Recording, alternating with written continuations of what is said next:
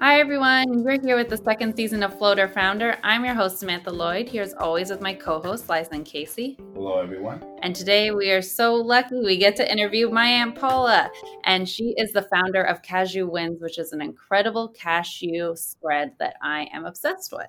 So, Paula, thank you so much for joining us virtually. Even though I haven't seen you in so long, I'm so happy to get to have you on our podcast. I know. I'm happy to be here, too. Thanks for the opportunity. Of course. So tell uh, everyone about Cashew Winds. What is it and how did you start it? Well, uh, Cashew Winds is a line of organic cashew spreads. I would say is a dairy-free alternative to cream cheese.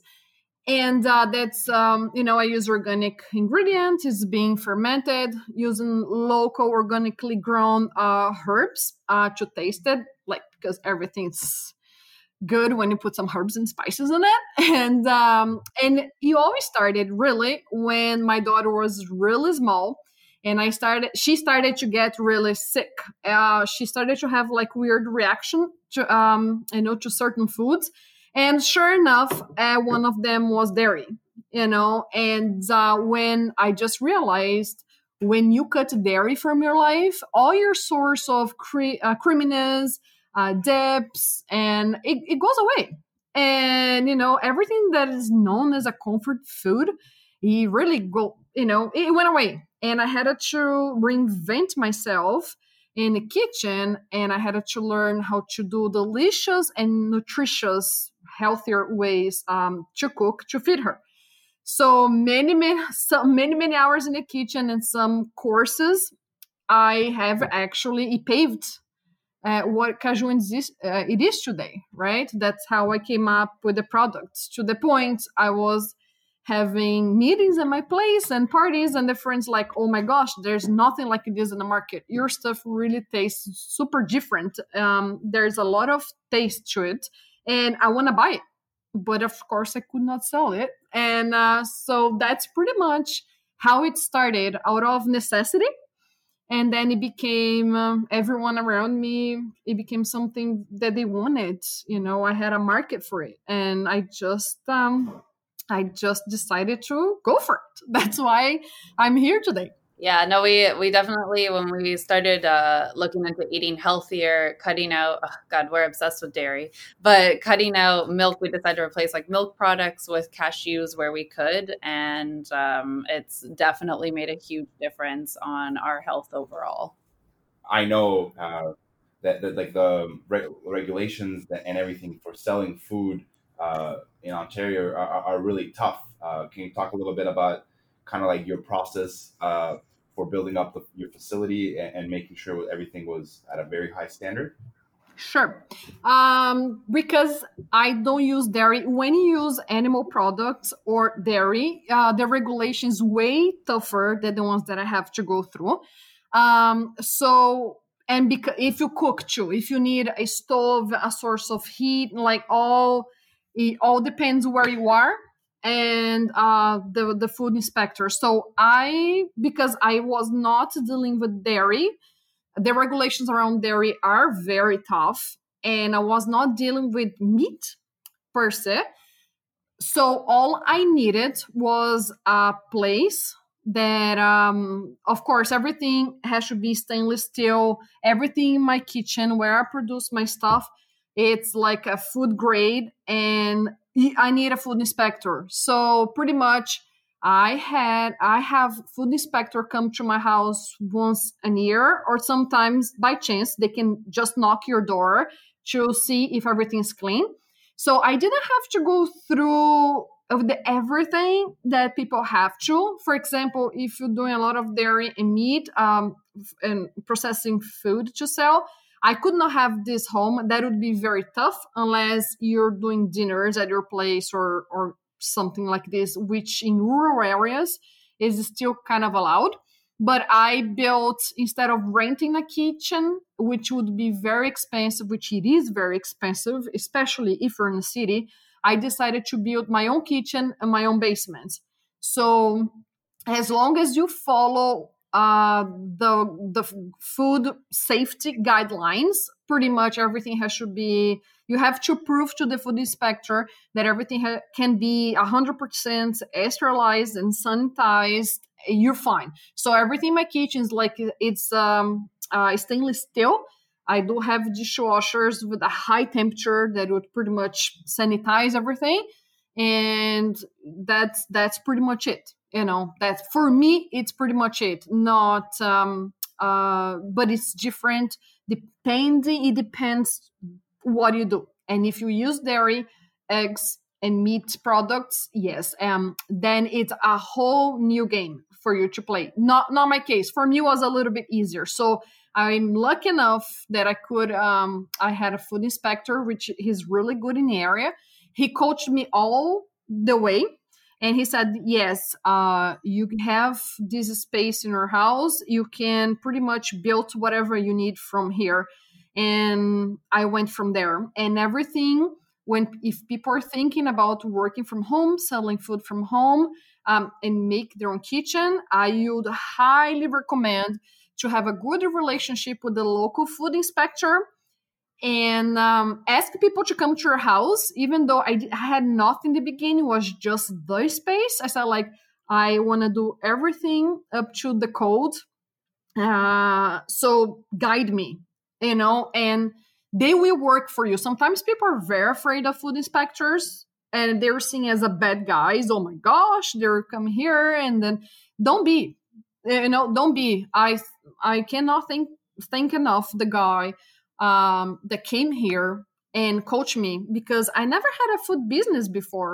And it can be very overwhelming if you're trying to do everything on your own. So don't be scared to go out there, find out who is the food inspector in your area and say, hey, can you pay me a visit? And they, they will. And really, they will. That's my best advice. You know, build something, have a clear picture of what you want and build something according to their advice.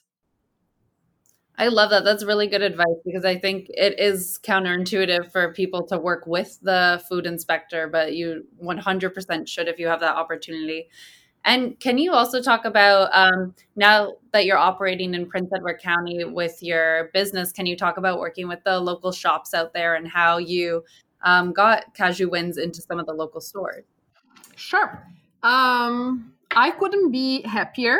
Although most of the places here, they're uh, season, uh, seasonal, I could not be happier because when you're starting a business and you start in something in an industry that you do not have previous experience, it can be very tricky to know how stores work, what they expect from you, and the margins. Uh, the margins is not one size fits all. Um, the, it depends a lot how they perceive your product, like for example, high risk, low risk, is it refrigerated? It's not refrigerated. What's the shelf life of your product? There are a lot of things that can come into play when it comes down, like what they expect from you. And being such a small community, I had the opportunity actually to talk to all the business owners and and ask the hard questions, you know. Uh, why this sells well here and not sell well there? So why your store wants a little more for something that your neighbor wanted for a little less? So this kind of things that comes with experience. I had, I really had a pleasure to work with these people and ask the questions that I need to ask to make um, assertive decisions. Um, For, for my business, really. So I am very, I love being here. I was very lucky because this paved, um, this experience with local business and starting local and small, it really gave me the experience I needed to start wondering, wonder whether or not, um, do I have a product that can be like in a big chain? Do I need it to be in a big chain? Oh, how, you know, oh, this is how distributors work. Oh, okay. So there are a lot of questions, you know, and being in a small local community is the best way to get your answers. So I have had a lot of good experience around because people are, especially in the winter where business are, you know, it slows down a lot. they have the time just to sit for a coffee with you. You know, other food producers around, they have a time to go for a coffee with you. And they're your neighbors. They would, they would be open to sit with you and talk to you and, you know, and share the experiences. Some of them, they're doing this for fifteen, twenty years, as opposed to me that are, you know, I'm just in this business for almost uh, three years and a half.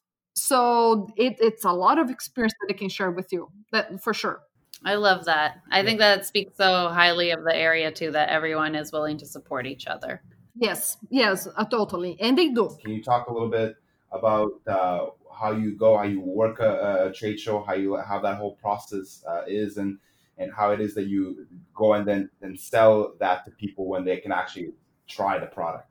So I've never been to trade shows. Uh, so I've been in local shows uh, and events. It means... In the beginning, I was pretty much everywhere, all the way from, you know, Kingston to Toronto. And um, it's a good marketing because when you're there on a farmer's market or just a Christmas show, doesn't matter. You give people to, uh, the opportunity to experience, experience and try different things. Um, I sell direct on these events and pretty much people find you.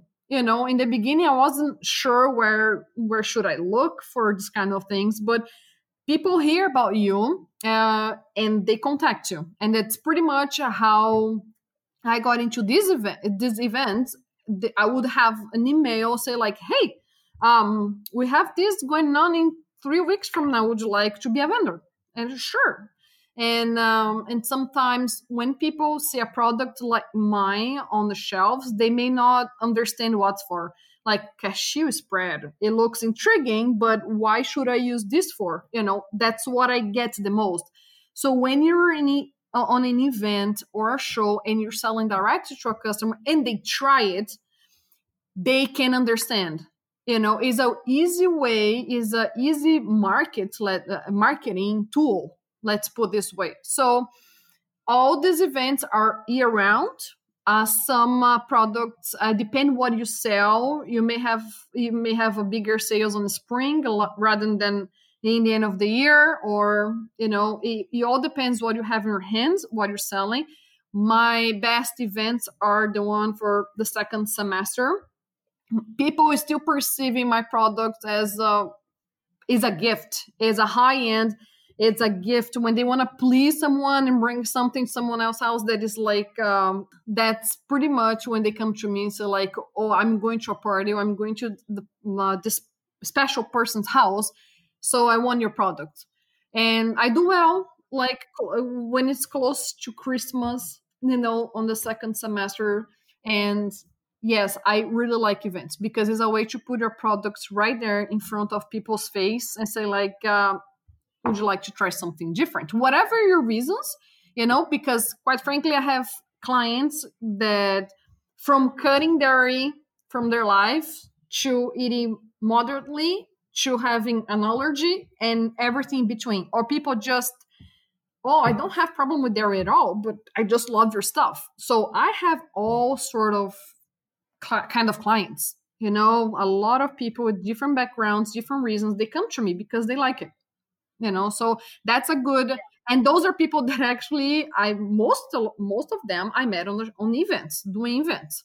Uh, since I know now during COVID, of course, like the farmers markets and the events aren't happening. And a lot of the shops in Prince Edward County are closed or they're doing takeout only. How have you um, kind of pivoted your business so that you can still provide the product to customers? I have, uh, Right now, just one shop uh, that is having my stuff downtown Picton. Everyone else, um, the stores are afraid to take risks on on on different uh, uh, on different products. So right now, I have one store.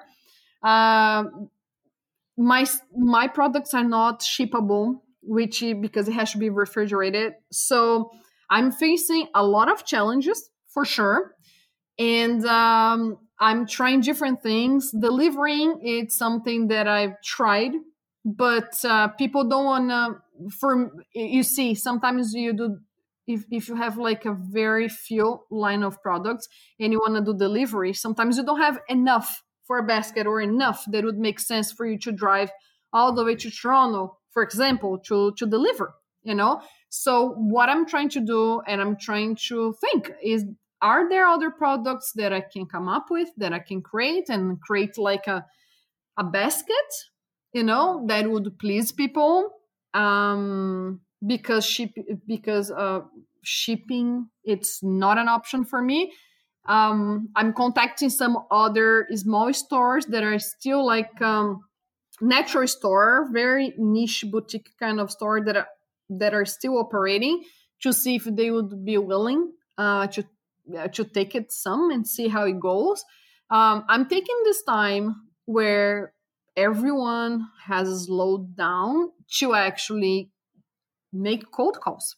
I'm cold calling stores and say like, hey, hey, have you heard about me? And, you know, and because I think if what I'm trying to do now to keep, you know, my business afloat, if it does not work at this moment, you know, at least when this is over, I can have a very good um, opportunity Uh, to be on those stores, because I had, I, I called them, I talked to them, I explained, I made them, you know, curious about it. So I'm having some stores that are saying like, you know what, we're not meeting with anyone, but when this is over, I want you to contact me back. I have at least six or seven stores that are, that are, they are pretty curious and they want to, they want to try it. So this time is the time that everyone would pick up the phone. So take advantage, advantage of it if you're a small business, and just cold call and sell yourself, and um, and go for it. You know, I I sit back and I go, I already have the no. Nothing's going on. So what else can go wrong, really? Right? Nothing. Um, and ju- just cold call them and find ways. And I'm also find ways and other opportunities. Um, You know, I'm considering YouTube channels at this point. I'm considering like, how can I bring information um, to people? What is my passion in life? What would I, I would like to share? Not that I'm super comfortable with camera. No, I'm not. But, you know, it's something that I'm willing to, I'm willing to look into it, you know, and just um, try whatever you can. Try whatever you can. But cold calling is being... Even like big stores, uh, medium stores in Toronto, you know, I, I, I, I you know, I, I talked to the manager. He actually answered the phone. So it's like, yay, you know, maybe six months from now. It's not, sometimes we want, as a small business, we get desperate with the situation we are and we want answers now. But right now is not going to work for me, may work for somebody else, is not going to be working for me, but... He says in six months from now, who knows? I can only try. Yeah, I love yeah. that. And for, for my final question, can you tell me something about yourself that's not on your LinkedIn or social media pages? Wow. I I am a very curious person, very curious person. Um, I have a wild uh, side of me, uh, which I would... I like wild stuff.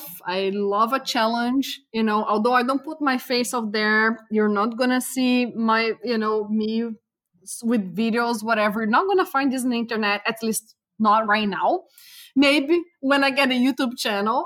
And I really like experimenting things, you know. I'm one of these crazy people. If someone says like, you know, uh, let's put a backpack in our back and let's disappear for one year. As long as I believe I'm relatively safe, I actually would, you know, why not? Um, life is short and I don't want to live uh, only too obsessed about everything that can go wrong with my business or to pay the bills in the, in the end of the month. We all need money. Money is welcome anytime, but at certain time you have to stop in life and say like, no, what is really me? What is my purpose and what I'm doing? So I try to keep that in mind, that I don't want the world to take over my life and make me miserable. And I am quite open. I am a very open-minded person, like for lots, lots of things. Um, very little attached to material things uh, and very, very eager for um, adventure. I'm sad that due to COVID, uh, we haven't gotten to see you guys in so long. Um, um, but just thank you so much for joining us on the podcast. At least it's a, it's a fun way to get to connect. Yes. Thanks for having me, guys. Thank you for tuning in to Floater Founder every week. We look forward to bringing you more content from more amazing people in our city. Until next time.